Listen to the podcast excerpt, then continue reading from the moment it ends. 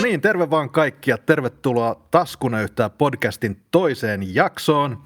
Ensimmäinen jakso tuli tuossa viime viikolla ja nyt tästä, tästä jatketaan. Seurannasi on Karri ja Stefan. Mites Karri, mitäs sun viikko on kulunut? Aikamoista hurlum heitä, mutta kyllä tässä jotenkin on mukana keikuttu, että tota, ihan mielenkiintoinen viikko noin töiden tekkisysteemien puolesta, niin tota, ihan jees.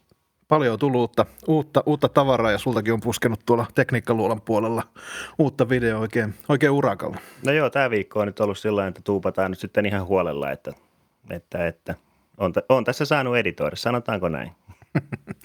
Jes, mutta hei, kiitos kaikille, jotka, jotka kuuntelivat tuon ensimmäisen jakson. Meillä on nyt myöskin auennut tuonne Facebookiin, Facebook-sivut tämän podcastin tiimoilta, eli ihan Tasku näyttää, jos haette, niin sieltä luultavasti, luultavasti sitten löytyy. Siellä voitte käydä kommentoimassa, kommentoimassa ja ehkä myöskin heittämässä ideoita siitä, mitä me voitaisiin tässä meidän, meidän podcastissa käsitellä, minkälaisia aiheita te haluaisitte, te haluaisitte kuulla. Mutta mennään pidemmittä puheitta ihan asiaan. Meillä on tänään ensimmäisenä aiheena tietysti tämä Applen eventti, julkaisutapahtuma. Siellä tuli odotetusti nyt nämä iPhone kaksitoista mallit. Karri, katsoitko livenä? Öö, joo, katsoin. Niin, tota, se on nyt hauska, kun nuo kaikki uudet eventit, kun ne on tuommoisia jo niin sanotusti valmiiksi, valmiiksi purkitettuja systeemeitä, niin tota, se on ihan hauska. No, se on vähän niin kuin tuommoista pien, pienoiselokuvaa katsoisi, että kyllähän Applet on tuotantopuolen osaa hyvin. No siihen mä olin just pääsemässä, eli, eli kyllä oli niin, niin loistavasti tuotettu kyllä, että, että vaikka kaverit ei välttämättä ole ihan luonnollisimpia siinä kamer- kameran edessä ja kertomassa, mutta kyllä se, niin se tuotantoarvot oli, oli kyllä, kyllä kohdallaan ja varsinkin tässä ensimmäisessä tuotteessa, mikä heiltä tuli, eli tämä HomePod Mini älykaiutin, niin siinä oli rakennettu sellainen ihan niin kuin talo periaatteessa, joka oli yhdeltä puolelta auki, ihan vaan sen HomePodin ominaisuuksia esittelemään ja oli kyllä aika, aika vaikuttava, vaikuttava show. Joo, se oli kyllä oikein, oikeasti niin kuin hyvin rakennettu ja onhan niin kuin Apple aina panostanut siis tuohon presentaatioon ja esille tuontiin, että kyllä vaikka siis se on huvittavaa, kuinka itsekin on jo vuosia seurannut kaikkia tämmöisiä tilaisuuksia ja muuta vastaavaa, mutta jotenkin noi Applen systeemit, ne vaan onnistuu jotenkin koukuttaan. Että mä huomasin semmoista pientä pikkupojan innostusta siellä aina tietyissä hetkissä, että tota, oli, on, on se vaan taitavasti tehtyä sisältöä. Mitäs tämä älykotihomma sulle? Tämä HomePod Mini nyt ei laitteena ehkä silleen ollut mitenkään ihmeellisen mullistava, mutta ilmeisesti soundaa hyvältä ja tuo tavallaan, no siinähän on ideana tietysti se, että tavallaan tuodaan koko perhe samaan ekosysteemiin ja kaikki joutuu käyttämään samoja mm. laitteita ja sitten sitoutuu tähän HomePodiin ja, ja tavallaan sitä kautta sitten ohjataan talon toimintoja, mutta tota, miten sulla itsellä, onko sulla, kuinka pitkälle sä oot sukeltanut tähän älykotirotankoloon? Mulla on jonkun verran älykotisysteemeitä, erään toisen valmistajan sellaisia, jonkun verran sitä tulee käytettyä joidenkin valojen ja muiden tämmöisten tunnistimien kanssa, mutta sanotaan, että suhteellisen maltillisesti vielä, että valmiudet olisi oikein semmoiseen tymäkkään älykotimeininkiin, mutta ainakin vielä mä oon vähän himmailu ehkä ton asian kanssa, että en ole vielä kokenut sitä ihan niin omaksi jutuksi. No sama vika vähän, että ensinnäkin laitteita on niin monelta eri, eri valmistajalta, että mä en, vaikka pidän Applen tuotteista, niin se ekosysteemi ei ole niin kaiken kattava muun meidän, meidän perheen kohdalla, että heti pääsisi, että joutuisi vähän valitsemaan, että miltä, miltä valmistajan näitä juttuja sitten, sitten lähtisi tekemään, mutta jos olisi ihan täysi Apple, Apple-ekosysteemi ja Apple, Apple-ympäristö, niin kyllähän toikin, toikin laite ihan mielenkiintoiselta kiintoiselta vaikutti ja hintahan ei ollut paha, että en katsonut nyt eurohintaa, mutta Jenkeissä ainakin yhdeksänkymmentäyhdeksän. Joo. Että kai se, kai se jonkun verran, mä en muista paljon, kun se on eurohinnoissa, mutta voisi kuvitella, että pikkusen yli satasen, niin tota, kyllähän se yleensä aina jonkun verran sitten tänne päin, kun ne koneet tulee, niin se hinta vähän siitä pompsahtaa. Joo, mutta tota, se oli hyvin tehty esittely siitä HomePodista, laite sinänsä ihan mielenkiintoinen, mutta se mitä nyt itse asiassa kaikki siinä, siinä striimiä seuratessa odotti oli nämä uudet iPhone-mallit ja nehän sieltä sitten myöskin tuli ja aika odotetusti neljä mallia iPhone kaksitoista. Mitkä oli sun ensimmäiset reaktiot, kun oikeasti ne sitten näit? No siis mä ihan oikeasti se muotoilu oli semmoinen, mikä iski kyllä vähän korkean jännitystyyliin kuin miljoona volttia, että tuossa piti kaivaa vanha iPhone viisi S tuolta kaapista ja ruveta heti fiilistelemään niitä teräviä kulmia siinä. Ja niin kuin mä omalla videollakin sanoin, että nyt on vähän iPhoneissakin särmää, niin kyllä toi muotoilupuoli ainakin. Ja ehkä semmoinen virtaviivaistus, että niistä tuli ehkä hitusen vielä, että ei se oikeastaan se notsi siinä näytön päälläkään, niin ei sekään enää niin hirveästi häirinnyt. Niin se notsi on kuitenkin... Tavallaan kun ajattelee, mitä se sisältää, niin se on kuitenkin edelleen aika, aika tärkeässä asemassa, että kaikki ne, ne, ne tota, laitteet, mitä sinne, sinne ahdetaan tuon face, face IDin takia, niin ne on aika vaikeita minnekään muualle, muualle vielä, vielä tunkea. Mutta sama homma muulla toi designi oli kyllä niin kuin tosi hieno. Ja sitten myöskin se, että ne oli tehty kuitenkin, nämä uudet laitteet on, on kevyempiä, kapeampia ja niin kuin, ei niin paksuja kuin aikaisemmin. Et mun mielestä tuossa iPhone yksitoista jo mentiin aika, niin kuin se oli aika tuhti, se on aika tuhti poika kuitenkin se, se kännykkä, jos vertaa Joo. esimerkiksi Android-maailmaan. Se on jotenkin iPhone yksitoista, no itse asiassa tässä just itsellä kädessä se vähän tämmöisenä niin sanotusti lunttilappuna tässä pyörii, niin se on ehkä semmoinen, möhkö on ehkä vähän liioittelua, mutta se on kuitenkin semmoinen tuhti kaveri, niin kuin sanoit, että... Että tykkään kyllä, että se menee vähän tuommoiseen slimmimpään muotoiluun toi nyt tämä kaksitoista-sari. Joo, ja myyntivalttina tai semmoisena niin kuin kärkenä tässä esittelyssä oli tietysti tämä viisi G ja kaikki laitteet, nyt nämä uudet neljä mallia, niin tukee, tukee viisi G:tä. Siinä oli, oli jenkki, jenkkioperaattoreiden kavereita tuotu myöskin esittelemään sitä omaa ja laajenevaa viisi G-tarjontaa siellä, siellä tota, Jenkkilän päässä, mutta tietysti Euroopassakin niin, ja Suomessa tämä viisi G laajenee ja niin kuin Apple itsekin tuossa totesi, niin nyt kun Apple ja iPhone on viisi G valmiina, niin kyllähän tämä tulee niin kuin räjähtämään. Vähän niin kuin me todettiin tuossa meidän edellisessä, mm, edellisessäkin podcastissa. Joo, että se jotenkin niin kuin sementoi koko viisi G-teknologian niin kuin ehkä ihmisten tietoisuuteen. Se on ehkä se suurin... Suurin tekijä tässä nyt sitten, tässä Apple viisi G-julkistuksessa. Ja miten mä ymmärsin, jos mä ymmärsin oikein, niin kaikki laitteet tukee myöskin niin kuin kaikkia viisi G-bändejä ja millimeterveiviä ja muuta tällaista, vai se jäi ehkä vähän epäselväksi siinä? Joo, mun mielestä joo, siis mä en katsonut ihan niitä tarkkoja, eikä mä ole ihan varma julkistiko Apple edes ihan kaikkia taajuusalueita, mitä ne tukee, mutta siis käsittääkseni suhteellisen laajalla skaalalla siellä kyllä tuki on kautta mallistoon. Joo, mutta tosiaan viisi G, viisi G edellä mentiin ja siihen viitattiin tuolla, jes, mitäs se nyt oli se slogani, mikä heillä oli siinä, mutta speed kuitenkin. Niin. Oliko se high speed? High speed, joo, high pilkku speed. No, siitähän tuli muuten hyviä, tota, no, tietysti aina sitten Apple-julkistuksen jälkeen ainakin Samsungilta ja muiltakin valmistajilta, että vähän siihen tyyliin, että no. Siellä vasta heippaillaan, mutta meillähän se on ollut jo osa arkea pitkän aikaa, että siinä oli mm. Samsung, Samsungillakin tämmöinen kuva, missä oli koko lainappi sitten, että vähän siihen tyyliin, että kyllä täältä kuule viisi G:tä on löytynyt jo pitkän aikaa, että semmoista tyypillistä, kuinka se aina menee.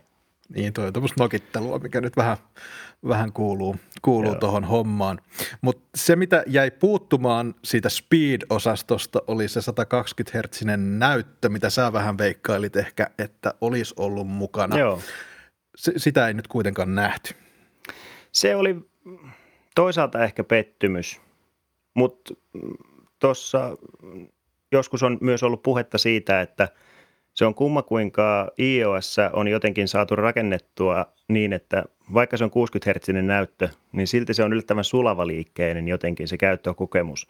Et mä en ole jotenkin, saattaa olla, että tämä on ehkä vähän puolueellinen arvio näin iPhone-käyttäjänä, mutta jotenkin mä en ole ehkä niin kuin iPhoneissa siitä suurempaa virkistystaajuutta niin kaivannut. Mutta siinä mielessä mielenkiintoinen, että kuitenkin esimerkiksi iPad Prossa, eikö siinä sata kaksikymmentä hertsiinen näyttöhän on ollut jo muutamassakin mallissa olemassa, että, mutta onko se sitten ihan vaan puhtaasti virransäästöllinen asia, että se on sitten jätetty sieltä pois? Niin mä luulen, että toi sata kaksikymmentä hertsiä on niin tavallaan, siinä peleissähän se niin kuin on tavallaan tärkeimmässä asemassa. Ja se, että saadaan, mutta niin kuin sanoit, niin sulaviahan nämä laitteet on jo, on jo muuten ja miten mä oon ymmärtänyt siinä iPad Prossa se sata kaksikymmentä hertsiä on sen takia, että saadaan se niin kuin ta, niin kuin kynän vaste niin, mahdollisimman totta. lyhyeksi. Että, että se on siinä lähinnä, lähinnä sen takia, että, että saadaan se kynä toimimaan mahdollisimman sutjakkaasti. Mutta varmasti tulee sata kaksikymmentä hertsiä näyttöä sitten, sitten tulevissa, tulevissa, tulevissa malleissa. Myöskin tuolla kamerapuolella oli aika paljon, jos nyt puhutaan tästä koko lainapista ekaksi, niin siellähän oli, oli parannusta. Toi peruskamera on nyt saman kokoinen kyllä, mutta se on selkeästi niin kuin nopeammalla aukolla, eli se on, se on herkempi. Minkälaisia mietteitä toi kamerapuoli tuossa perusiPhoneissa herätti? Öö, mun mielestä se vaikuttaa ihan hyvältä. Tietysti aina vertaa tuohon omaan käyttökokemukseen nykyisen iPhone yksitoista mallin kanssa, niin mä uskoisin, eikö siinä night shotti tai tämä yökuvaustila, se tuli nyt käytännössä niin kuin joka kameralle, myös etukameralle käyttöön. Joo, joo, se on sitten tietysti, että kuinka tuo etukamera niin kuin dynamiikalta ja muulta niin kuin mm. kykenee sitten kunnolliseen, mutta että kyllähän monesti ohjel- niin kuin Pixel-puhelimissakin on nähty, että kyllähän ohjelmistollisesti saadaan ihan hemmetisti aikaiseksi, että jos siellä on vaan väännetty semmoinen kunnon algoritmi, niin se vaikuttaa ihan hyvältä. Ja kyllä toi varmasti on hyvin semmoinen tasapainoinen kokonaisuus, koska siihen Apple on pitkälti pyrkinyt, että ne kamerat olisi niin sanotusti linjassa toistensa kanssa, koska monella valmistajalla on niin, että se kaikki paukut laitetaan siihen pääkameraan ja sitten ne muut kamerat on vähän siinä niin kuin tukitoimissa, että vähän, vähän mitä sattuu. Niin Applella ainakin itse kokenut, että koitetaan saada semmoinen harmoninen kokonaisuus.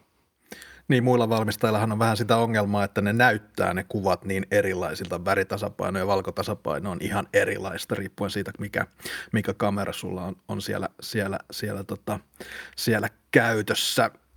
Mutta tosiaan niin kyllä aika vakuuttavan olosta oli toi, toi kamera, kamerahomma, niin kuin aina, aina Applella kyllä. Mielenkiintoista sinänsä, että he ei edelleenkään niin kuin siirry tuosta kaksitoista megapikselisestä kennosta yhtään mihinkään, vaikka muilla mennään jo niin kuin tavallaan kymmenkertaisilla pikselimäärillä. Et, et, mutta sama tietysti on, on Googlellakin, missä tavallaan se computational, koneellinen niin kuin valokuvaaminen on, on, on niin vahvaa osaamista sillä, niin se kaksitoista megapikseliä on ilmeisesti aika, aika semmoinen optimaalinen koko sitten, kun, kun koneella ruksataan noi, noi kuvat kuntoon. Niin, kyllä mä veikkaan, että se on kuitenkin semmoinen jonkinlainen sweet spotti. Et mä veikkaan, että toi megapikselikilpailu, se on ehkä enemmänkin Android-puolen semmoinen mm-hmm. juttu, koska siellähän aina, aina kilpailijat, valmistajat, ne aina boostaa speksejä, että kellä on aina vähän isompi. On, ensin tuli neljäkymmentäkahdeksan megapikselin kameroita ja porukka oli, että uu, no nyt on. Ja no sitten lopputulos oli se, että no ihan samanlaista kuvaa sieltäkin tulee. Mm. Sitten mentiin kuusikymmentäneljä megapikseliin, sitten tuli sata mega, sata kahdeksan megapikseliä.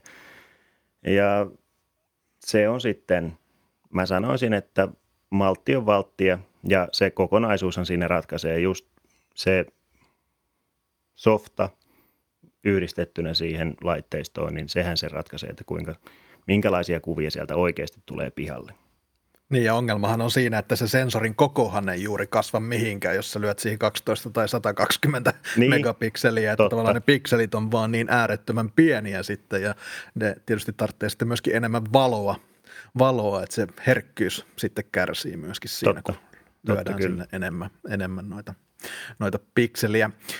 Chippi oli uusi, tai no ei sillään uusi, se on jo tuossa pari viikkoa sitten julkaistussa iPad, uudessa iPad Airissä, mutta toi A neljätoista Bionic ja kuuleman mukaan niin kuin kovin chippi ikinä, niin kuin Apple-mäisesti ne sen, sen ilmaisivat, mutta varmasti ihan niin kuin viime podcast-jaksossa todettiin, niin aika tehokkaitahan nämä on, ei siitä pääse mihinkään ja on, jos nyt on taas tehokkaampi, niin oo. Ei se ainakaan huonompaan suuntaamme. Ja kyllähän Apple on nyt jo monta vuotta pitänyt kai aika hyvin tuon niin kuin ykköspaikan tuossa järjestelmäpiirin ihan tehoissa, ihan puhtaissa niin kuin laskentatehossa ja muussa. Eikö tämä, eikö tämä on nyt ensimmäinen viiden nanometrin ja, kyllä.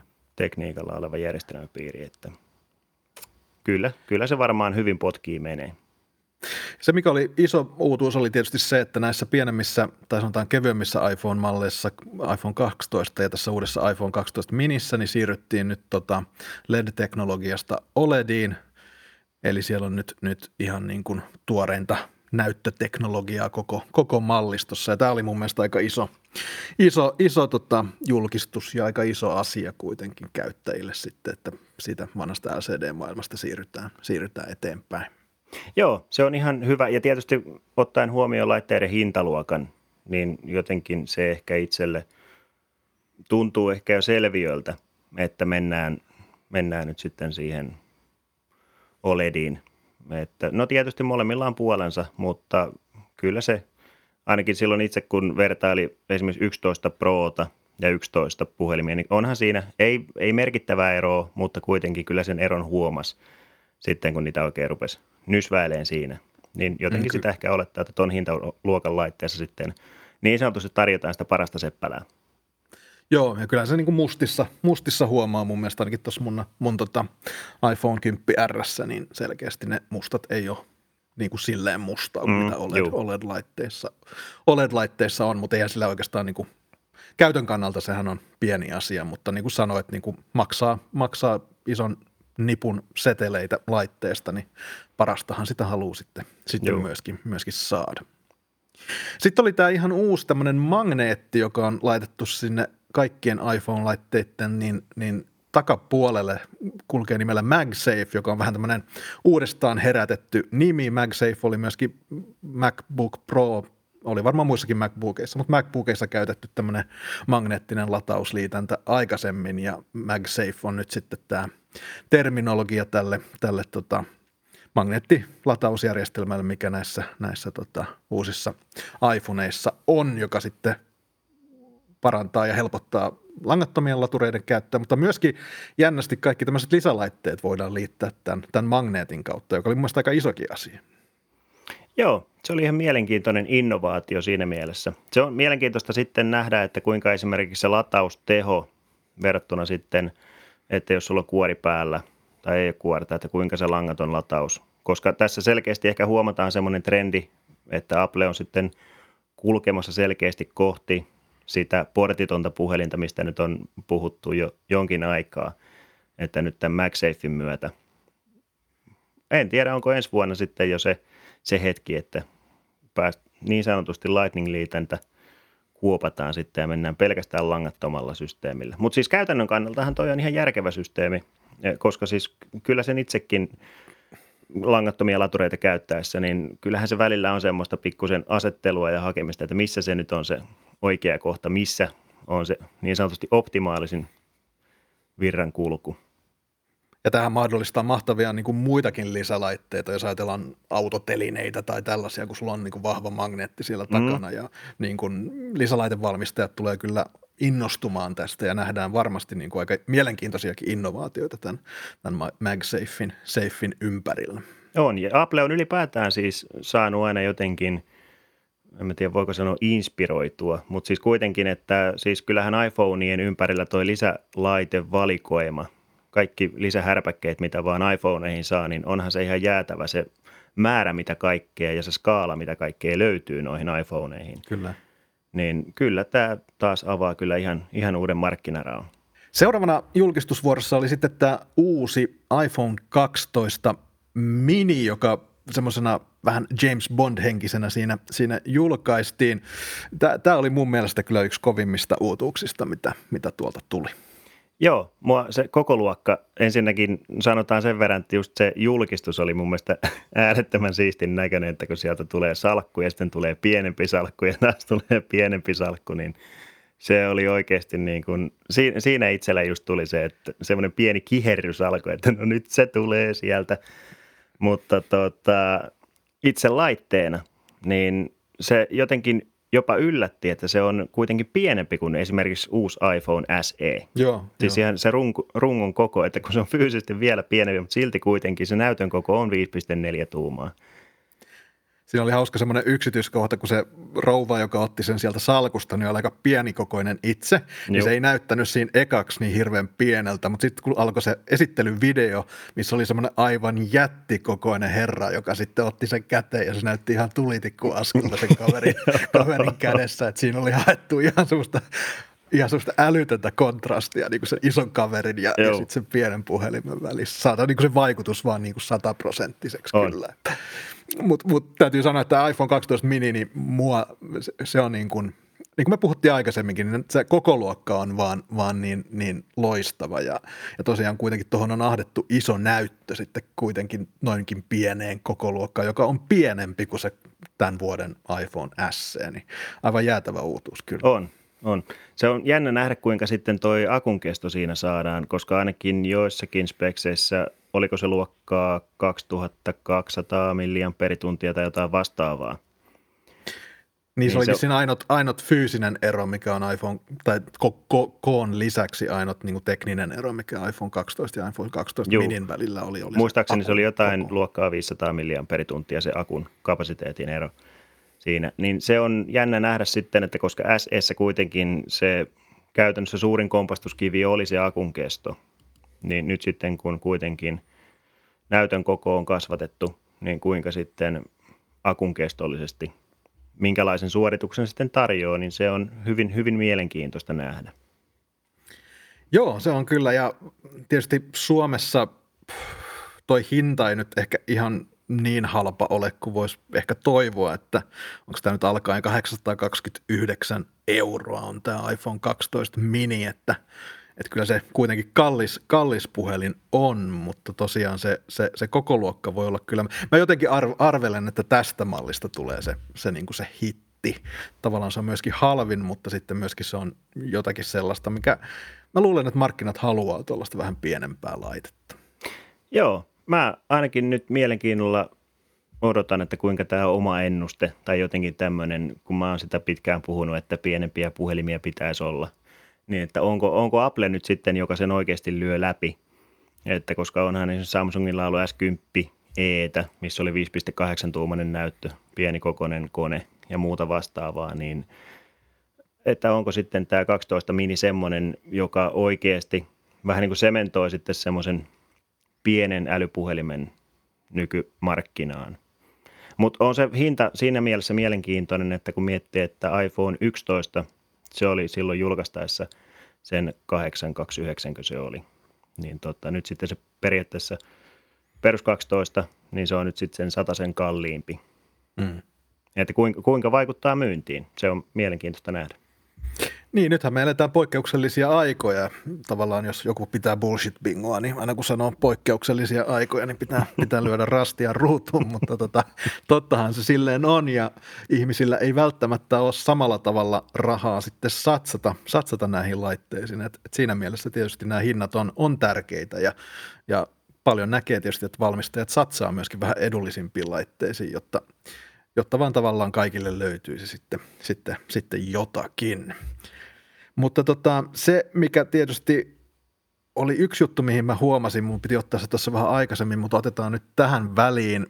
Apple teki aika ison statementin ja lupauksen siinä yhdessä kohtaa. He sanoi, että heistä tulee täysin hiilineutraali tota, valmistaja koko toimitusketjun osalta vuoteen kaksituhattakolmekymmentä mennessä.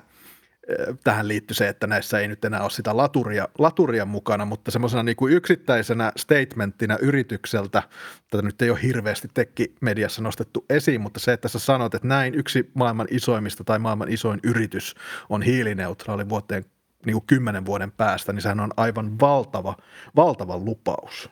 On, ja mä oikeasti toivon, että se konkretisoituu, koska onhan se, kyllähän Apple monessa asiassa on toiminut tietynlaisena edelläkävijänä, niin kyllä mä toivon, että tämäkin kantaa siinä mielessä hedelmää, että se myös tarttuu muihinkin teknologiavalmistajiin, koska onhan tämä aika, jos miettii ihan tämmöistä tekkimaailmaa, niin se jotenkin se hapitus siinä kaikessa, että koko ajan pusketaan uusia malleja, puolen vuoden välein tulee uutta, uutta, uutta.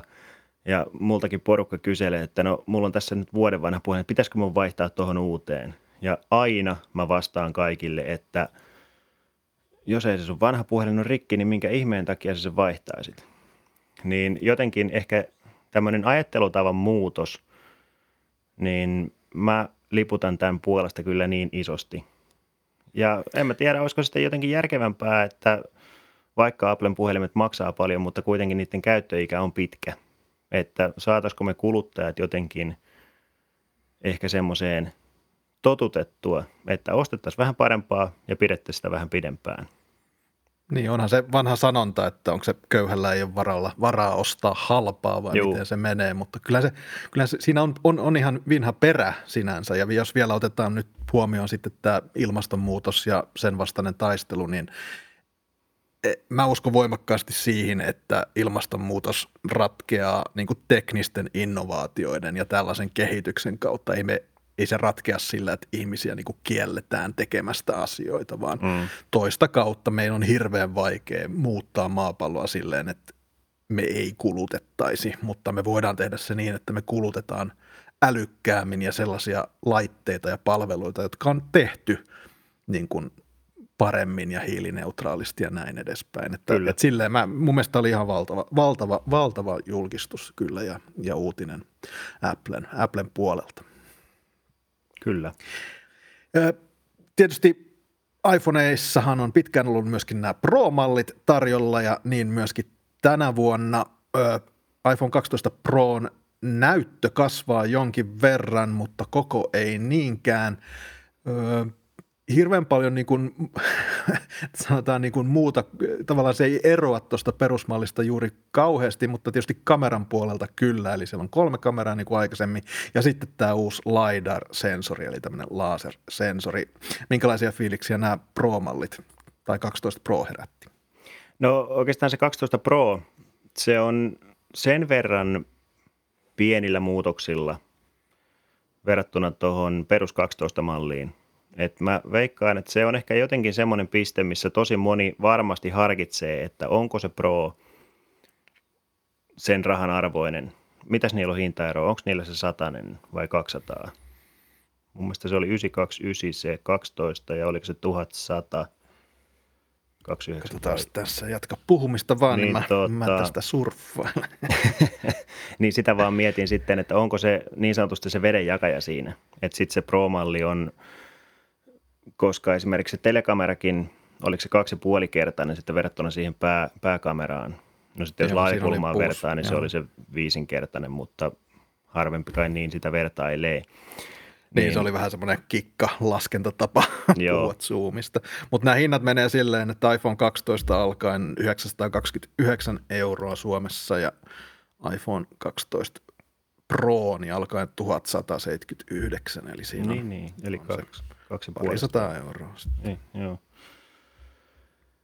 joo, niin se on, se on ehkä vähän, sanotaan, että vaikeampi myydä kuluttajalle, ehkä se perus Pro-malli. Että mm. mä veikkaan, että sitten jos kuluttaja lähtee siihen, että se tarvii sen Pro, niin ehkä se mieluummin sitten lähtee siihen Pro Max-versioon, koska siinä on kuitenkin ö, kameran puolella, pääkameran puolella selkeästi boostia tuohon perus Prohon. Että... Pro on ehkä vähän semmoinen väliinputoaja tässä mallisarjassa. No vähän samat, samat fiilikset, ja tuosta aika kätevästi siirrytään siihen Pro Maxiin. Eli tosiaan siinä, tämä on nyt ensimmäinen kerta tässä sinä aikana, kun iPhone on niin kuin iPhonella ollut nämä Pro-mallit ja kaksi sellaista, Pro ja Pro Max, niin ensimmäisen kerran nyt näissä on niin kuin teknistä eroa myöskin, ja tässä tapauksessa se tekninen ero on tuolla kamerassa. Tässä Pro Maxissa, niin siinä on nyt fyysisesti isompi kenno. Se on edelleen kaksitoista megapikseliä, mutta se on yli neljäkymmentä prosenttia fyysisesti isompi kuin tuo aikaisempi. Aikaisemmat kennot ja kenno tuossa kaksitoista Pro-mallissa. Se tarkoittaa, että siinä on myöskin isommat pikselit ja se tarkoittaa tietysti sitä, että se on herkempi sitten valolle. Ja, ja varmasti nämä yö- ja hämärä ku, niin kuin ominaisuudet on, on paremmat. Joo, että se, se on ehkä sitten jo, sanotaan näin, että ammattikäyttöön, jos nyt puhelimella, no kyllähän itsekin tulee jonkun verran esimerkiksi just kuvituskuvaa, niin kuin viime jaksossa muistaakseni mainitsin, niin kyllä tuo Pro Max siinä mielessä ehkä just on se, että kun jo selkeästi hypätään yli sen tuhannen euron, niin sitten se ehkä tuossa rupeaa olemaan se ja sama, että maksatko sä sitten sen satasen vielä enemmän ja saat kuitenkin sitten selkeästi, todennäköisesti selkeästi paremman esimerkiksi kameran suorituskyvyn ja isomman näytön. Joo, ja tuolla kamerapuolella tässä on lisääkin muutoksia, eli siellä on nyt aika, kaikissa iPhoneissahan on optinen kuvanvakautus, mutta se on toteutettu linssiä siirtämällä ja linssiä tota, manipuloimalla, mutta tässä iPhone Pro kaksitoista Maxissa niin on ensimmäistä kertaa tämmöinen sensor shift -vakautus, joka on tuttu tuolta ihan siis järjestelmäkamerapuolelta, jossa itse sitä sensoria liikutetaan ja vakautetaan sitä kuvaa sitä kautta ja, ja siinä oli myöskin muistaakseni jotain, että se tuplasti enemmän tämmöisiä korjausliikkeitä pystyy tekemään sekunnissa kuin, kuin aikaisemmat, aikaisemmat mallit. Ja toi on kyllä tosi mielenkiintoinen ominaisuus ihan mulle tämmöisenä niin kuin kamera, kamera, kameranörttinä myöskin, niin se, että tuossa on, on nyt toi sensor shift, sensor shift -vakautus. Joo. Oliko se muuten syynä, että ihan se fyysinen tila siellä niin kuin rungon sisällä, että vaan tuohon Pro Maxiin se pystyttiin toteuttamaan? Eikö se jotenkin niin selitetty se asia? Että... Niin, se, niin se selitettiin siinä, että en mä tiedä, tietysti onko... toi niin kuin kamera ton korokkeen alainen tila näyttäisi olevan aika sama noissa molemmissa, mutta, mutta näin, se, näin se selitettiin siinä itse showssa. Joo, mutta mielenkiintoista nähdä sitten, jos ja kun vertailuvideoita ja testipätkiä tuonne ympäri sosiaalista mediaa sitten pätkähtää jossain vaiheessa, että kuinka se oikeasti on sitten erilainen Pro ja Pro Max kameroiden suorituskyky. Ja Pro-malleissa sekä Prossa että Pro Maxissa on nyt myöskin tota, tämmöinen Apple Pro Raw -toiminto, eli pystytään kuvaamaan suoraan Applen omaa tämmöistä RAW-kuvamuotoa, joka sitten mahdollistaa suuremman vapauden sitten kuvan käsittelyssä. Ja sitten videopuolella myöskin, tämä on nyt ensimmäinen kamera, näin mä sen ainakin ymmärsin, että ensimmäinen kamera, joka pystyy näytöllä suoraan tekemään tämmöistä Dolby Vision H D R-kuvaformaattia niin, että se myöskin toistaa sen reaaliajassa. Ja tämä oli tietysti aika, aika iso, iso juttu kyllä videokuvaille. Joo, että no varmaan aika iso osa tota kokonaisuutta on toi u, uusi A neljätoista siru tai järjestelmäpiiri siellä, niin tota, ehkä se sitten mahdollistaa, mahdollistaa tämmöisetkin veivaukset. Mutta ihan, ihan mielenkiintoisia uutuuksia kyllä niin kuin kautta linjan tuommoisia. Ja juurikin niin sanotusti ammattilaisporukalle, niin kyllähän nämä vaikuttaa. Ainakin tuolla jossain videokuvaus Facebook-ryhmässä, niin kyllähän siellä jonkinnäköistä pöhinää ja tuosta Applen näistä juurikin videokuvausominaisuuksista, niin kyllä siellä pöhinä oli aikamoinen. Niin, näyttäisi kyllä olevan. Ja, ja tämä Pro Max, jos sä oot niinku sisällön tuottaja tai somepersona, niin toi on ehkä se malli, mikä, mikä sitten varmaan kannattaa ottaa harkintaan, koska toi kyllä sitten nostaa sen, jos sä teet paljon somea kännykällä, otat kuvia, videoita ja näin, niin tämä kyllä nostaa sen siinä laatua sitten ihan eri tavalla kuin nämä muut mallit, ainakin näin paperilla. Se on ihan totta, kyllä. Mutta yleisesti ottaen, niin mua, niin kuin vähän tuossa todettiin, niin tämä iPhone kaksitoista mini ja kaksitoista Pro Max oli ainakin omalta kohdalta ne semmoiset kohokohdat, joiden välillä nyt sitten joutuu, joutuu itsekin miettimään, jos, jos lähtee päivittämään. Minkälaiset fiilikset, lähdetkö itse päivittämään ja mihin malliin olet, olet tota, päätymässä? Öö, mä oon tässä sitä oikeasti kovasti miettinyt. Lähinnä se, että pystynkö perusteleen sen, että minkä takia mun tarvitsisi tästä iPhone yksitoista mallista päivittää ylipäätään. Mm. Että totta kai haluhan on kova, mutta jos mä lähtisin päivittämään, niin todennäköisesti se olisi toi kaksitoista mini. Ihan jotenkin mä haluaisin kokeilla sen, että kuinka toi koko luokka sitten ihan niin kuin arkikäytössä, että niin sanotusti, että haihtuuko siitä se pienuuden taika sitten jossain vaiheessa, rupeaa kaipaamaan isompaa näyttöä, niin se olisi kiva, kiva kokeilla. Voi olla, että se tulee testiin jotain muutakin kautta, ettei nyt ainakaan ihan heti tarvitse lähteä päivittämään, mutta aika näyttää sen sitten kyllä.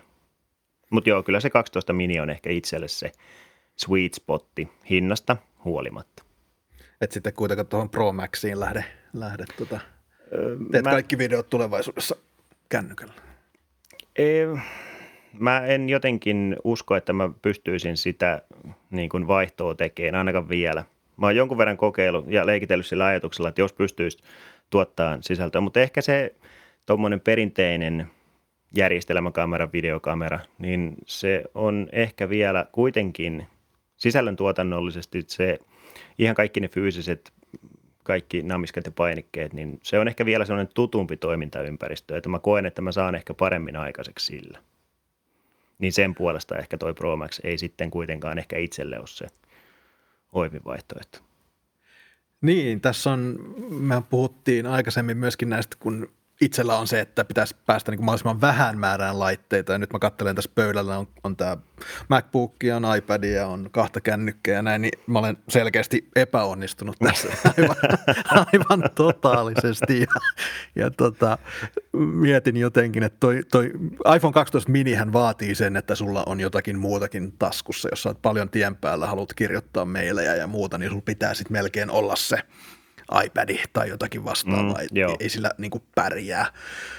Pro Maxissa mulla on kokemusta niin kuin tuommoisista vähän vajaa seitsemäntuumaisista näytöistä, eikä niilläkään pysty kaikkea kuitenkaan tekemään, että et, et, sekin on niin tietysti siinä jää asia. Ehkä semmoinen pieni semmoinen kaipuu, että tämän pystyisi tekemään jollain ehkä vielä vähän jouhevammin, vähän notkeammin sen homman, joo. Niin se, se on ehkä kuitenkin sitten niin sanotusti ainoana laitteena, niin ehkä siinä aina semmoinen kuitenkin semmoinen pieni kaipuu jää johonkin, to, johonkin parempaan niin sanotusti.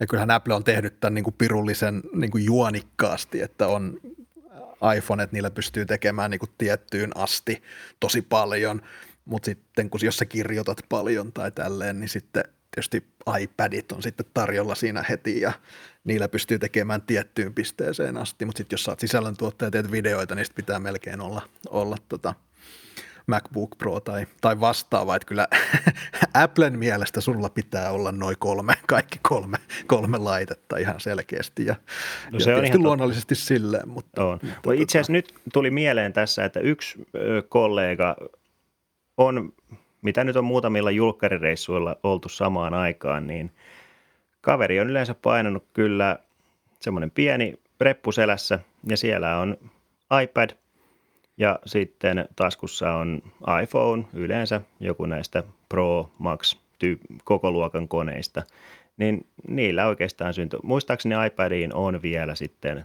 näppis erikseen, että ja. kirjoittamishommat sujuu, mutta käytännössä hänellä niin kuin sisällöntuotantohommat niin kuin menee ihan iPhone, iPad akselilla. Et välillä tietysti kun itsellä toi kamerareppu siellä on jalustaa ja siellä on järkkäriä ja saattaa olla joskus jopa pieni kuvausvalokin mukana, niin tota, kyllähän sitä aina välillä niin kuin kateellisena katsoo, että voi, voi kun joskus. Niin, se, jotenkin kun on tämmöinen kamanörtti, niin sitä niin kuin tulee kanniskeltua. Luulee tarvitsevansa niin paljon enemmän, mutta tietysti jos pystyisi ohjelmoimaan aivonsa uudestaan silleen, että menisi ihan vaan se tarina edellä ja käyttäisi mm. vaan sitä helppoa työkalua, mutta mä en usko ainakaan omalla kohdalla, että semmoinen on niin kuin Hirveän, hirveän mahdollista hirveän lyhyellä, lyhyellä aikataululla. Että ehkä sitten kato eläkeiässä, kun ei ole enää semmoista pakottavaa tarvetta, niin sitten voi kato ruveta fiilisteleen, että kyllähän tälläin kato. Niin, omat porukat, no siis vanhemmat, niin heillä on vain yksi iPad koko perheessä. No on puhelimet on, mutta Joo. tietokonetta ei ole ollut varmaan kymmenen vuoteen enää. Että jotenkin iPad ehkä on sitten semmoinen eläkeiän, eläkeiän kaiken hoitava laite. Ja tietysti kun me päästään eläkkeelle, jos päästään, niin, niin tota, laitteet on tietysti vähän, vähän erilaisia. Se on näin, se on näin.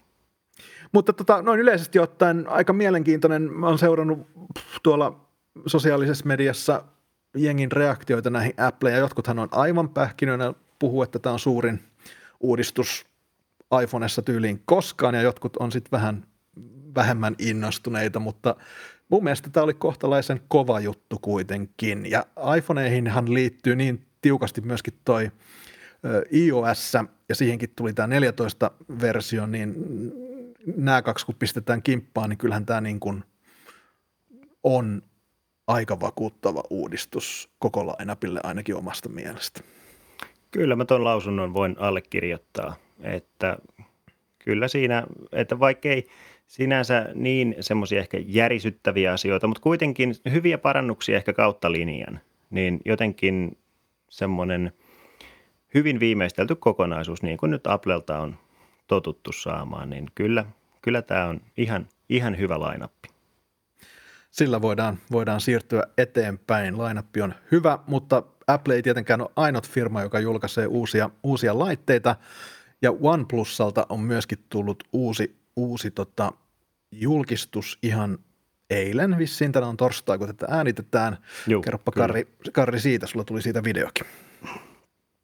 Joo, eli sieltä tosiaan tuli OnePlus kahdeksan T. OnePlusalla on tämmöinen tyyli, että aina tuossa keväällä tulee se varsinainen malli, tai varsinainen varsinainen, eli keväällä tuli kahdeksan sarja, kahdeksan Pro ja kahdeksan, ja nyt sitten aina näin syksyisin, niin sieltä tulee sitten tämä niin sanottu T-versio, että nyt sitten tuli kahdeksan T, ja se oli vähän, se jätti ehkä lievästi ristiriitaiset fiilikset, että siinä ei hirveästi loppujen lopuksi ollut sellaista uutta verrattuna nyt vaikka OnePlus kahdeksaan.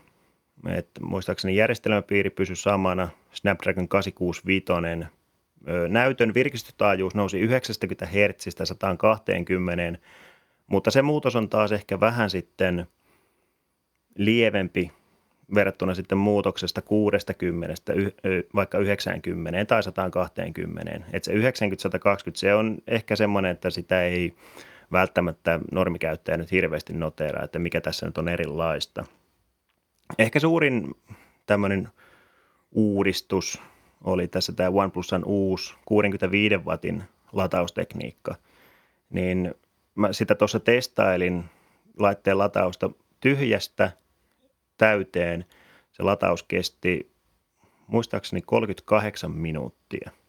Eli siinä on neljätuhattaviisisataa milliampeeritunnin akku, että onhan se nopea, ja esimerkiksi nollasta viiteenkymmeneen prosenttia, niin se oli alle neljätoista minuuttia. Mm. Että kyllähän se nopea on, mutta sitten sitä miettii, että kuitenkin monella valmistajalla on, ja itse asiassa OnePlusallakin jo tämä edellinenkin pikalataussysteemi, se on ollut jo mun mielestä sillä tasolla, että normaali käyttäjälle siitä on jo tarpeeksi hyötyä, että onko tämä nyt sitten, että kun pusketaan vaan aina nopeampaa latausta, niin että onko siitä enää sitten niin paljon hyötyä. Tämä on ehkä sitten semmoisia asioita, että niin kuin jossakin vaiheessa sitten kun ruvetaan hintaa nostamaan joissakin ominaisuuksissa, niin sitten se hyöty, se pienenee aina mitä pitemmälle mennään. Niin tässä on ehkä vähän sama. Että sinänsä ihan ok kone, se on hintaluokaltaan alta kuusisataa euroa, viisisataayhdeksänkymmentäyhdeksän oli se halvempi malli. Niin siinä mielessä se on ihan järkevän hintainen laite, mutta sillä on aika paljon kilpailua tässä, tässä kyllä markkinassa tällä hetkellä. Niin niin se, mä just se... olin, olin just sanomassa, että se iskee aika semmoiseen niin kuin hyvin miehitettyyn hintaluokkaan, että siellä ei niin kuin yksin ei saa ollenkaan niin kuin temmeltää, että on kyllä koviakin kilpailijoita Samsungilta ja muilta. Joo, ja tuossa mä testailin, mulle tuli myös tämä Xiaomin uusi Mi kymmenen T Pro, niin esimerkiksi kameran suorituskyvyssä, niin mä kyllä sen Xiaomin kameraa ehkä sanoisin, että suorittaa jonkin verran paremmin. Ja kuitenkin puhutaan suurin piirtein saman hintaluokan laitteista. Ja sitten siinä taas on isompi akku ja niin edespäin, että nämä on aina tämmöisiä vähän valintoja. Et OnePlusan ehkä isompia vahvuuksia on toi ohjelmistopuoli. Ne on saanut tuon oman Android-skininsä kyllä veivattua semmoiseksi suht jouhevaksi käyttää. Että toki nyt kun tuli tämä uusi Oxygen O S yksitoista päivitys, jotkut sitä aika karuinkin sanakäänteen on suominut, että se on täys Samsungin Android-kopio, mutta no sanotaan, että siinä on hyvin, hyvin paljon samaa, mutta en mä ehkä ihan sitä nyt, sanotaan, että se on ihan hyvä päivitys. Vanhassakaan ei ollut mitään vikaa, mutta tämä on ihan ok. Mutta se on OnePlusalla nyt mielenkiintoista nähdä, että tässä on ihan selkeästi tullut tämmöinen Öö, yrityksessä jotenkin ehkä linjan muutos, koska ennenhän OnePlusan systeemit on ollut hyvin selkeitä, että sieltä on aika, ihan alkuaikoina tuli vain yhtä mallia, no sitten ruvettiin lisään kahta mallia, tuli Pro ja tavallinen, ja nyt sitten on tullut alemman hintapisteen laitteita, OnePlus Nord, ja nyt vielä huhuillaan, että tälle vuodelle tulisi vielä halvempaa OnePlusaa, ihan semmoista parin sadan euron hintaluokan konetta, ja nyt sitten tällä viikolla saatiin selville, että yhtiön toinen perustajista Carl Pei on ilmeisesti lähtenyt lätkiin firmasta ja lähtenyt kohti uusia, uusia ulottuvuuksia, ja OnePlus ei tähän ota minkäännäköistä kantaa. Niin nämä on tämmöisiä mielenkiintoisia, mielenkiintoisia, mihinkä firma on menossa, että kuinka, kuinka ne hommat sitten muuttuu. OnePlushan silloin alkuaikoina loi aika semmoista vakuuttavaa tarinaa siitä omasta jutusta. Se oli tämä flagship killer ja muistan itsekin, kun tämä ensimmäinen OnePlus-laite tuli, niin niitähän sai vaan semmoisella eri niin kuin kutsulla Kyllä. ostaa. Et niitä ei pystynyt ostamaan mistään ja sun piti saada kutsu toiselta käyttäjältä, jotta sä pystyt, pystyt sen hommaamaan. Mulla oli kaveri. Silloin ainakin oli Nokialla töissä, joka sitten järjesti tämmöisen kutsun. En, en, en käyttänyt sitä, mutta, mutta tota, siinä luotiin semmoista eksklusiivisuuden ja semmoisen uuden ja erikoisen ikään kuin tarinaa. Ja nyt kyllä mä oon vahvasti sitä mieltä, että tästä on tullut tämmöinen ihan vähän niin kuin mu- toinen valmistaja kaikkien muiden joukossa. Että se, se, se oma tarina on ehkä vähän kadonnut siitä, siitä hommasta. Se on ainakin näin. Tämmöisen niin kuin sivus, sivusta seuraajan näkökulmasta. On, on se joo. Ja jotenkin ehkä niin kuin, se on hauska, kun OnePlus on tämä slogan on ollut never settle. Niin kyllä tässä ehkä vähän semmoista asettumista on kyllä niin kuin, no suoraan sanottuna toi OnePlus kahdeksan T, niin ihan jo pelkästään tuosta niin kuin ulkonäöstä, kamera siitä kyhymystä, niin se on kyllä niin geneerisen näköinen kuin vaan puhelin voi olla. Ja se ehkä jotenkin, no sanotaan, että semmoista ehkä lievää taantumista, koska OnePlushan on ollut pitkään hyvin semmoinen niin kuin fanivetoinen, että sillä on mm. niin kuin haettu sitä kasvua, on ollut hyvin semmoinen ö, vankka, jopa semmoinen, voisi sanoa, että jopa applemainen semmoinen fanituskulttuuri OnePlusan ympärillä. Ja ehkä siellä on sitten laskettu, että faneilla ei kuitenkaan sitten niin sanotusti ostovoima riitä, että täytyy lähteä vähän tämmöiseen niin kuin laajentaa repertuaaria. Niin, ja sehän on mielenkiintoista, koska OnePlusasta juurikin on luotu tämmöistä niin kuin ryysyistä rikkauksiin ö, kuvaa, mutta sehän on kuitenkin vaan yksi osa isompaa yritysrypästä, tämä B B K Electronics, mihin kuuluu mm. Oppo, Vivo, Realme ja OnePlus on sitten vaan niin kuin osa tätä kaikkea. Että se, se on jotenkin hauskasti saatu eriytettyä tämmöiseksi niin kuin omaksi pieneksi tämmöiseksi altavastaajaksi niin sanotusti, vaikka siellä on kuitenkin niin kuin äärettömän iso yrityskorporaatio kaiken takana. Mua on vähän huvittanut joskus, kun OnePlusalta on tullut jotain uusia niin kuin innovaatioita siihen omaan tuoreimpaan laitteeseen, niin ne samathan on nähty tavallaan Vivossa ja Opossa monesti vähän aikaisemmin. Joo. Ja, ja on onnistunut hermostuttamaan muuta, muutaman OnePlus-fania sillä, että, että jos haluaa tietää, mitä OnePlusalta on tulossa, niin katsoo vaan, mitä Vivo ja, ja nämä on, on Oppoon julkaissut, julkaissut äskettäin, niin varmasti alka, aika lähellä, koska totta kai ne jakaa sitä dataa ja tietoa ja vähän niin kuin suunnitelmia ja piirustuksia ja teknologiaa, että on, ja siis kyllähän se, kun miettii on. Nyt mitä tahansa teollisuuden alaa, että jos sulla on jo niin kuin sovellutuksia tietyille jotain komponentteja, mitä sä pystyt hyödyntämään, niin onhan se vaan järkevää käyttää ja hyödyntää niitä kaikkia. Autoteollisuus varmaan yksi tämmöinen mm. kuuluisa esimerkki siitä, että kuinka moni auto tehdään esimerkiksi samalle tota, rungolle, yeah. että se runkopohjalevy on sama, varmaan voisi sanoa ehkä jopa no en mä tiedä kymmenissä, mutta kuitenkin monissa automalleissa, että se pohja on sama ja sitten siihen lähdetään tekemään niitä erilaisia kilkkeitä, niin sama se varmaan tuommoisella isommalla älypuhelinvalmistaja ryppäälläkin, niin kyllähän siellä niin kuin ne tietyt peruskomponentit saattaa olla samoja, mutta sitten niistä sitten viilaillaan se oman näköinen tuote niin sanotusti. Niin, se toi autovertaus on, on hyvä, että nythän autopuolella tietysti kun siirrytään sähköisiin autoihin, niin sehän viedään vielä pidemmälle, että sulla on se koko se alusta ja se drivetrain, se niin moottorit ja akut on yhteisiä niin monelle mallille ja sitä kautta saadaan tietysti malleja nopeammin myöskin asiakkaiden, asiakkaiden ostettavaksi ja, ja tietysti kuluja ja kustannuksia sitten alas, alas siinä, siinä samalla, mutta jotenkin mm, tämä OnePlusan kahdeksan T se nyt jäi vähän semmoiseksi niin kuin, ei nyt mua ainakaan silleen ihan hirveästi jaksanut, jaksanut innostaa, että, että ja sitten ihan semmoinen kysymys sulle, niillähän on tosiaan kahdeksan ja sitten on se, mikä se on, kahdeksan plus, mikä se on? Mm, kahdeksan Pro. kahdeksan Pro ja sitten tämä kahdeksan T, että miten nämä niin kuin, ja kaikki on myynnissä, niin miten nämä niin kuin asettuu keskenään, että onko näissä niin paljon eroa, että jokaiselle löytyy se oma, oma ostajakuntansa. No siis mä, todennäköisesti mä luulisin, että OnePlus kahdeksan varmaan tippuu tässä kyllä niin kuin myynnistä pois aika hätäseenkin. Et sitähän myytiin itse asiassa vähän ennen tätä kasiteen julkaisua, niin kasia myytiin hintaan neljä yhdeksänkymmentäyhdeksän. Joku saattoi sen saada jossain alessa jopa neljä kuusikymmentäyhdeksän hinnalla, mikä oli ihan niin kuin jäätävä hinta sille koneelle.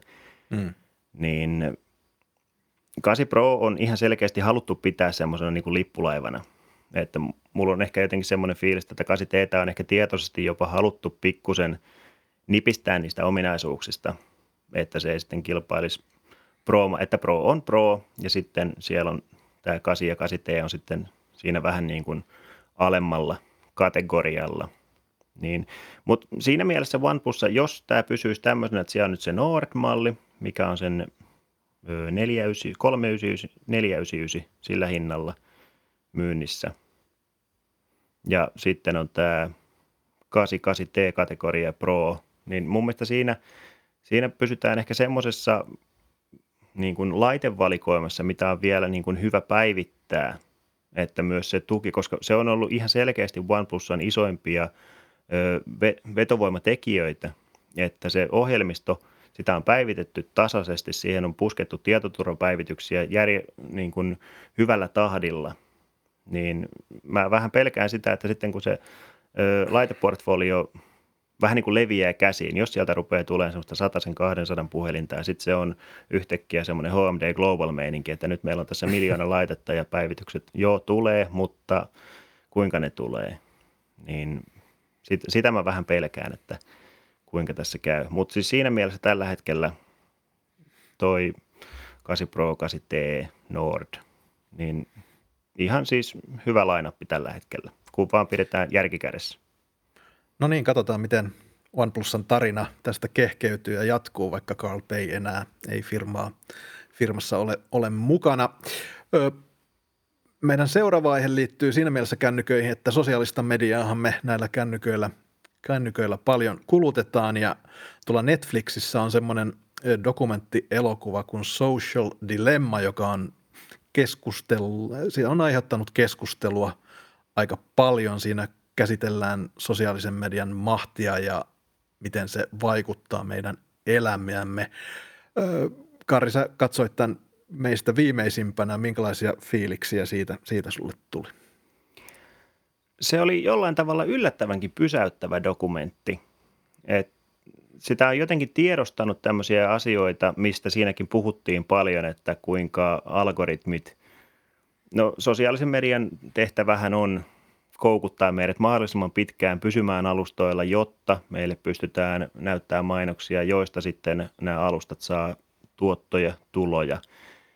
Mutta se ehkä, mikä suurimpana tekijänä siinä itselle jotenkin vähän sävä, suurimman säväyksen niin sanotusti aiheutti, kun siinä ruvettiin puhumaan siitä, että jotenkin aina itsellään on ollut semmoinen mielikuva, että ö, se on ollut aina se narratiivi, että nyt nämä alustat, ne myy meidän tiedot jollekin toiselle, mutta ei, koska suurempi hyötyhän niille on, kun ne käyttää sen kaiken tiedon meistä sen oman algoritminsa parantamiseen, että meidät saadaan koukutettua vielä paremmin siihen alustaan, niin se jotenkin, en mä tiedä, sitä jotenkin jopa vähän niin kuin pelästy, kun, sen niin kuin, kun se porautui tajuntaan se asia, että ei hitto, että näinhän, näin se oikeasti on. Kyllä se niin jotenkin maalattiin aika härskinä jopa se toiminta, että niin paljon aikaa ja vaivaa käytetään erilaisiin graafisiin elementteihin ihan vaan sen takia, että niiden kyky pitää sut sillä alustalla olisi mahdollisimman tehokas, että sä pysyisit siellä niin pitkään kuin mahdollista ja su, su, sinusta saataisiin näin, näin enemmän, enemmän, enemmän tietoa. Niin vanhempanahan näitä juttuja tietysti tulee mietittyä, kun omat lapset rupeaa olemaan siinä iässä, että he alkavat tuolla sosiaalisessa mediassa olemaan ja no okei, okay, Facebook on ehkä räikein ilmentymä tämmöiselle, tämmöiselle tiedon keräämiselle ja, ja algoritmien käytölle, mutta kyllä sitä tapahtuu tuolla, tuolla muuallakin. Onko teillä perheessä minkälaisia niin kuin rajoituksia sosiaalisen median käytön osalta lapsilla? Öö, tällä hetkellä ei oikeastaan hirveästi, että täytyy sanoa, että mulla ainakin vanhempana tietysti vaimon kanssa yhdessähän näitä asioita päätetään, mutta meillä on ollut aika semmoinen niin kuin löyhä suhtautuminen. Mutta siitä on viime aikoina lähdetty puhumaan enemmän ja enemmän. Että tuossa oikeastaan tuli, tuli vaimolta semmoinen vieno toive, että jos esimerkiksi iltaisin, koska se keskeinen kanssakäyminen, niin jotenkin se älypuhelin on siinä vähän niin kuin semmoisena backupina koko ajan. Että tuntuu, että kaikilla se luuri on jossain vaiheessa kädessä. Että vaikka tehtäisiin jotain yhteistä asiaa, niin silti siellä se älypuhelin niin kuin se jotenkin siellä taustalla koko ajan semmoisena lymyävänä, että aina sitten sitä pikkusen vilkaistaan jossain välissä. Niin itse asiassa eilen oli ensimmäinen ilta, ei kun, joo kyllä, eilen oli ensimmäinen ilta, kun kokeiltiin tämmöistä, että kahdeksan aikaa illalla puhelimet pois. Että siinä, siinä oli semmoista pientä muutosvastarintaa. Suurimmaksi osaksi se meni yllättävän hyvin, mutta tota, kyllä siellä sellaista pientä, pientä kapinahenkeä kyllä heräsi, mikä vähän jopa yllättikin, että se oli niinkin vahva se, jotenkin se sidos älypuhelimeen. Ja kyllä se toisaalta vähän herätteli, että ehkä tässä pitäisi jotain, koska mähän olen itse kokeillut tuossa kesän lopussa. Mä tein ihan yhden puhelimen, että siinä ei ollut minkäännäköisiä someäppejä, että siinä oli ihan mm. vaan WhatsApp ja sitten tietysti puhelinsovellus ja kamera, mutta siis mitään somepalveluita siinä ei ollut. Öö, melkein, no käytännössä kaikki ilmoitukset pois päältä, eipä sinne paljon mitään ilmoituksia tullutkaan, kun ei siinä mitään äppejä ollut, mutta se oli mulle niin sanottu viikonloppuluuri. Että mä käytin perjantai, kun tuli, vaihdoin oma SIM-kortin siihen ja sitten se oli käytössä. Ja täytyy sanoa, että se oli kyllä äärettömän vapauttava kokemus. Mä en ymmärrä, minkä takia mä lopetin sen, mutta kyllä. Mutta oliko se helppoa sulle? Tuliko sulle niin kuin, kun tässä on kuitenkin kyse riippuvuudesta, ihan kemiallisesta riippuvuudesta paljolti, että tuliko sulle niin kuin ongelmia? Oliko sulla hirveä halu tsekata Facebookien? Tai siis kyllä mä, tied, kyllä mä tiedostin sen tunteen siellä, että että olisi kiva ehkä katsoa. Mutta sitten kun si- mä olin jotenkin käynyt sitä ajatustyötä jo itseni kanssa vähän pidempään, niin ei se, ei se loppujen lopuksi. Ja sitten sitä hyvin huomasi, että sitä paljon enemmän semmoista oheistoimintaa hankki itselleen siihen, että sitten lähdettiin vaikka perheen kanssa johonkin ja lähdettiin minigolffaahan tai mm. ihan mitä tahansa semmoista. Että sitten sitä kummasti koitti sitä niin sanottua sometonta tyhjiötä täyttää kaikella muulla, mikä oli tietysti positiivinen asia, äärettömän positiivinen asia, mutta että kyllä siihen tarvi semmoisen oheistoiminnan, ettei sitten tullut semmoista fiilistä. Ja sitten ehkä siinä myös itse huomasi, että kuinka se muu porukka siinä ympärillä toimi, vaikka mä oon pitänyt aina esimerkiksi omaa vaimooni, että ei hän niin hirveästi puhelimella roiku, mutta sitten kun oli itse käytännössä, että ei sen puhelimen kanssa, jos sä vastatit johonkin WhatsApp-viestiin tai soitit jonkun puhelun, niin se oli käytännössä ainoa toiminta, niin sitten huomasin, että ei hitto, että kyllähän toi toinenkin on aika tiiviisti sen niin kuin ruudun ääressä. Niin oli se semmoinen herättävä kokemus kyllä. Niin kyllähän me noita, noita kädessä pidetään, että jos rupeaa katsoa sieltä iPhonestakin niitä nostojen määriä, kuinka monta kertaa sä nostat sen puhelimen siihen, siihen kasvojen eteen, niin ei ne, ei ne ei ihan, ihan muutamia, muutamia ole. Mä oon itse myöskin yrittänyt vähentää jotenkin mun mielestä sosiaalinen media monesti tämmöisellä paikallisellakin tasolla, niin Facebookit ja muut on, ei siellä oikeastaan niin kuin viihdy kauheasti enää. Joo. Hirveän kriittiseksihan kaikki on niin kuin, ja semmoiseksi konfliktin hakuseksihan ne on paljon mennyt. Twitteri on ehkä helpompi, että sä pystyt vähän muokkaamaan sitä, sunhan ei sitä älämölöä tarvitse nähdä, jos, ei se sua, jos et sä saa siitä, saa siitä mitään kiksejä. Niin se on ihan on totta, ehkä... mutta toisaalta itsellä ehkä niin kuin mä oon huomannut, että ihan omaan tämmöiseen, niin kuin, en tiedä voisiko jopa sanoa, että mielenterveyteen vaikuttaa mm. hyvin paljon, että jos mä oon Twitterissä paljon, niin kyllä mun fiilis niin kun sieltä kuitenkin aina itselle puske. Mä en ole ehkä jotenkin jaksanut rajoittaa sitä niin paljon, mutta että jos siellä Twitterissä pidempäänkin pyörii, niin sanotaan, että kyllä mun päivä on huonompi sen jälkeen, kun verrattuna siihen, että mä en ole siellä ollut. Että sanot, ne positiiviset hetket siellä, niin ne on ehkä vähemmistössä tällä hetkellä. Niin, kyllä mä, mä, mä oon ihan samaa mieltä. Mä, jotenkin mulle se on enemmän Facebook. Paik- no, mä oon niin kuin paikallisessa päätöksenteossa mukana täällä meidän kunnassa ja kun seuraa sit niitä keskusteluja tämmöisillä kunnan keskustelupalstoilla ja muualla, niin se on niin jäätävän hirveetä se meininki välillä. Joo. Et ei sitä niin kuin, mutta sitten mulla on myös se, että jos mä, jos mä erehdyn vastaamaan johonkin, niin sit mä en voi antaa sen olla. Joo, et, et sä, niinku, sä viet sen loppuun sit, sitten. Sit sen. Mä vien sen loppuun asti sen keskustelun. Katkeraan sitten koko asti. Yötä ihan miten vaan. Mutta jotenkin yrittää niinku olla kyllä erossa siitä, että ei se, kun ei se, ei se tule voittajana kuitenkaan ulos, tai kukaan ei tule koskaan voittajana noista keskusteluista, niin se. Joo, kyllä siinä kaikki aina häviää. Et kyllä, mä, kyllä mä sen näin olen ainakin itse miettinyt, että ei, sanotaan, että harvassa hetkessä siellä on ne rakentavat keskustelut, kun ihan oikeasti siitä niin kun tulee sellaista hyödyllistä lopputulemaa, että Juu, ei, kaikki ei. Todetaan, että hei, ei. Tämähän oli hyvä keskustelu, kiitos tästä. ei, se, ei se niin mene yleensä ei. Kyllä, tai juuri koskaan. Mutta se, mikä tässä dokkarissa mua myöskin, mikä mulle oli semmoinen aika, aika semmoinen säväyttävä uutinen tai semmoinen realisaatio oli se, miten nämä algoritmit, jos sä esimerkiksi jotakin tämmöistä salaliittoteoriaa, mitä näitä nyt on, QAnonia ja tämmöistä ihan sekoboltsi-touhua, jos sä lähdet sitä tutkimaan, niin tämä algoritmi syöttää sulle vaan lisää ja lisää ja lisää sitä samaa tietoa ja sehän niin kuin vaan vahvistaa, se algoritmi, vaikka se tieto on täyttä niin kuin bullshittia, siinä ei ole mitään perustaa, niin se algoritmi vahvistaa sun omaa uskoa siihen asiaan jokaiselta katselukerralta, jokaiselta niin kuin ehdotetulta videolta. Ja siinähän oli hyvä esimerkki, joku, joku oliko se nyt koripallopelaaja tai joku, joka oli mennyt semmoiseen niin kuin flat earth, katsonut jonkun videon Juu. ja sitten muutaman yön, kun oli niitä tuijottanut, niin sitten se usko siihen flat Joo. earth. Ihan niin kuin älykäs ihminen, mutta sitten sit kun hän lopetti sen katselemisen, niin sitten hän älysi myöskin, että se oli ihan huuhaata. Mutta siinä hetkessä, kun hän vaan katsoi niitä videoita ja se algoritmi pommitti häntä niillä videoilla, niin hän uskoi siihen, että maapallo on litteä. Ihan käsittämätöntä. On. Se on jännä, kuinka, millainen voima tuolla kaikella on, siis että sillä vahvistamisen, koska siitä, juurikin, että sitä vahvistetaan sitä omaa näkemystä. Jos, saat, jos sulla on pienikin semmoinen niin kuin epäilyksen siemen, niin sitten kun sä lähdet sitä hakemaan tuolta, niin sitten juurikin se algoritmi vaan puskee sulle sen niin kuin tajuntaan niin syvästi, että sä oot juurikin parin päivän päästä, että ei hitto, tää on juurikin näin. Et sehän on just se, kun on puhuttu tästä totuuden jälkeisestä ajasta, niin tästähän siinä itse asiassa on kysymys, että et, et kun et, nämä algoritmit ja nämä, niin niillähän ei ole merkitystä sillä, onko asia totta vai Joo. ei, vaan sillä, että se pitää sut siellä kanavalla. Nimenomaan. Ja näinhän se muodostuu, niin kuin vaihtoehtoisia totuuksia ja, ja näin edespäin.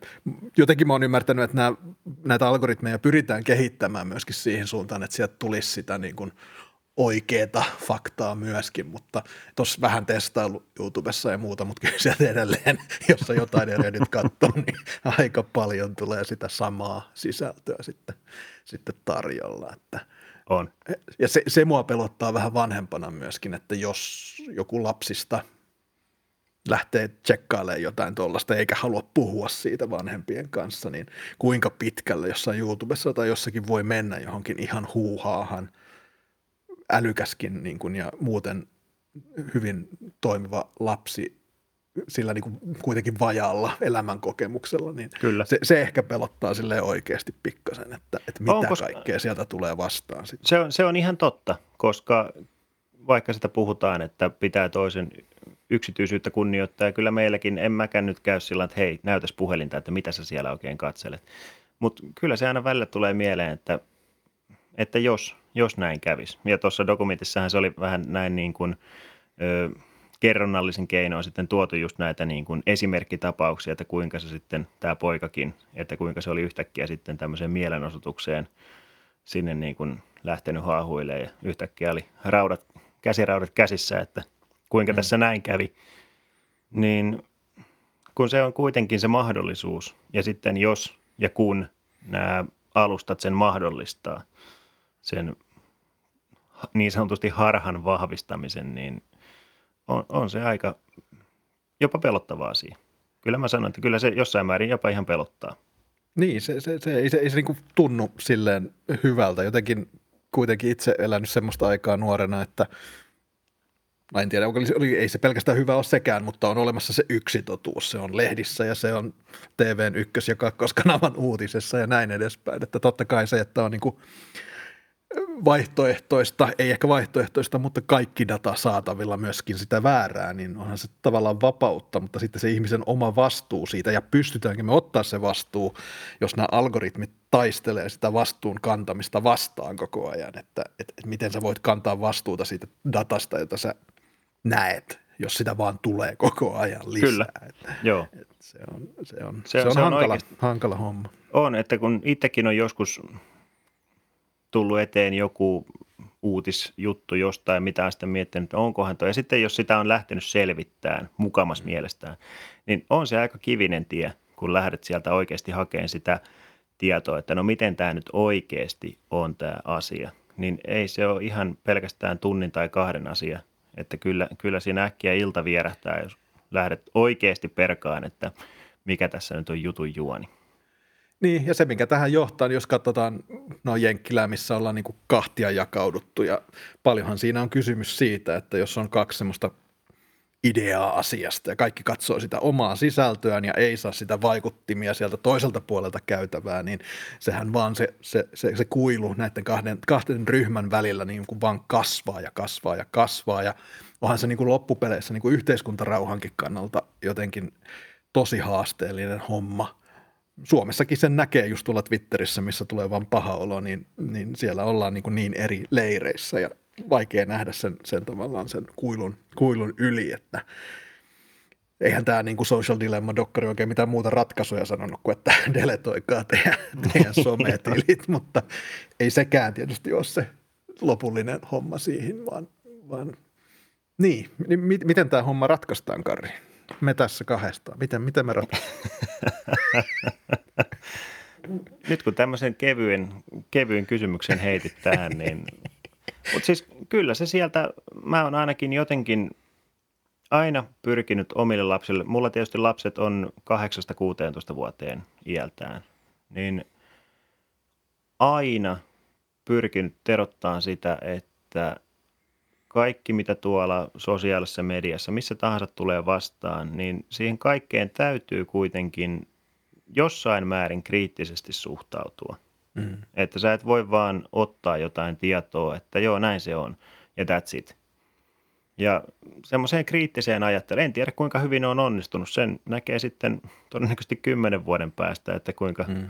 radikalisoituneita tai ei mun lapset on tiettyjen asioiden suhteen, mutta tota, että jotenkin semmoiseen, semmoiseen ajattelutapaan, että siellä tulee äärettömän paljon, mitä, mitä sattuu vastaan, ja sitten kun nämä alustat vielä sitä niin kuin mm. saattaa pahimmassa tapauksessa boostata niin kuin eksponentiaalisesti, niin on se, on se vaikea. Ja sittenhän me ollaan tavallaan, koulut ja muuthan on niin jäljessä tässä hommassa, että lapsia varoitetaan, että siellä saattaa olla pedofiileja ja tällaista, mikä tietysti on totta sekin. Kyllä. Mutta eihän se ole se ainut uhka, että kyllähän se väärän tiedon määrä on se semmoinen niin kuin ehkä yleisempi ja konkreettisempi uhka sitten jokaiselle, että tulee, että, että ei pysty erottaa enää sitä, sitä, sitä, sitä totuutta siitä muusta kuonasta, mitä, mitä, mitä töötetään. Se on ihan totta, mutta, mutta kyllä itse asiassa siinä dokkarin lopussa toki tämä rankin keino oli, että poista kaikki tilit, mutta sitten esimerkiksi se, että niin kun ilmoitukset minimiin, jos nyt mietitään vaikka tätä nuorten käyttäytymistä, nuorten käytö, mm. kuinka koukutetaan itsensä siihen ilmoituksiin, tykkäyksiin, kaikkiin, niin esimerkiksi mulla on tuosta iPhoneista ollut ilmoitukset pois päältä melkein koko sen ajan, kun se puhelin on mulla ollut. No WhatsAppit sinne tulee läpi. Siis tämmöiset niin kuin ihan tämmöiset, niin jos nyt vertautuu vanhan ajan tekstiviesteihin, niin semmoiset sinne tulee läpi, mm. mutta kaikki muut pois. Joo, sama, sama homma mulla on ollut pitkään, että ei että, mitään. Ja mitään en ole kyllä missannut.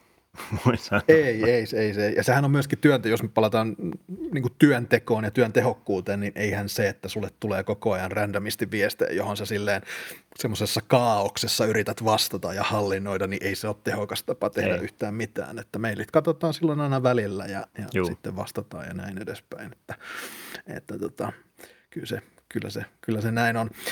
Mutta tietysti mehän ollaan molemmat, minä mainostan omia tuotteita ja sulla on tietysti, sinä olet some-sisällön tuottaja, niin, niin meillähän on vähän oma lehmä ojassa tässä, tässä hommassa, hommassa myöskin. Ja sitä kautta mä kyllä toivon, että on puhuttu paljon yritysvastuusta, ja se on tietysti tosi hankala homma, mitä se tarkoittaa, mutta kyllä silloin, kun nämä toimijat on niin isoja, että käytännössä valtaosa maapallon väestöstä käyttää Facebookia, niin kyllä sulla silloin on vastuutakin, se on ihan itsestään selvää, että silloin se on niin, niin isolla, isolla väestöpohjalla se, se homma käytössä, että ei sitä voi ilman vastuutahan, sitä ei voi pyörittää. Juu. Se ei, ei vaan toimi, toimi silleen. Mutta eiköhän me, Karri, olla tyhjennetty, tyhjennetty pankki tältä erää ja tältä istumalta. iPhonet on käsitelty, OnePlusat ja sitten vähän tämmöistä vielä totisempaa keskustelua tähän loppuun näistä somen, somen varjo, varjopuolista. Kiitos taas tästä keskustelusta ensi viikolla, ensi viikolla uudestaan, ja tämä meidän podcastihan on nyt saatavilla aika laajasti kaikilla alustoilla, mitä nyt silleen pystyy keksimään, sitä Google, Google-puolella, että Spotifyssa, että ja niin, niin edespäin, eli ei muuta kuin kuuntelemaan ja pistämään kanavaa, kanavaa seurantaan. Kiitoksia tästä. Oli oikein hyvä, hyvä setti tälläkin viikolla. Jes, ei mitään, Karri. Kiitos sulle ja hyvää viikon loppua. Kiitos samoin. Moi.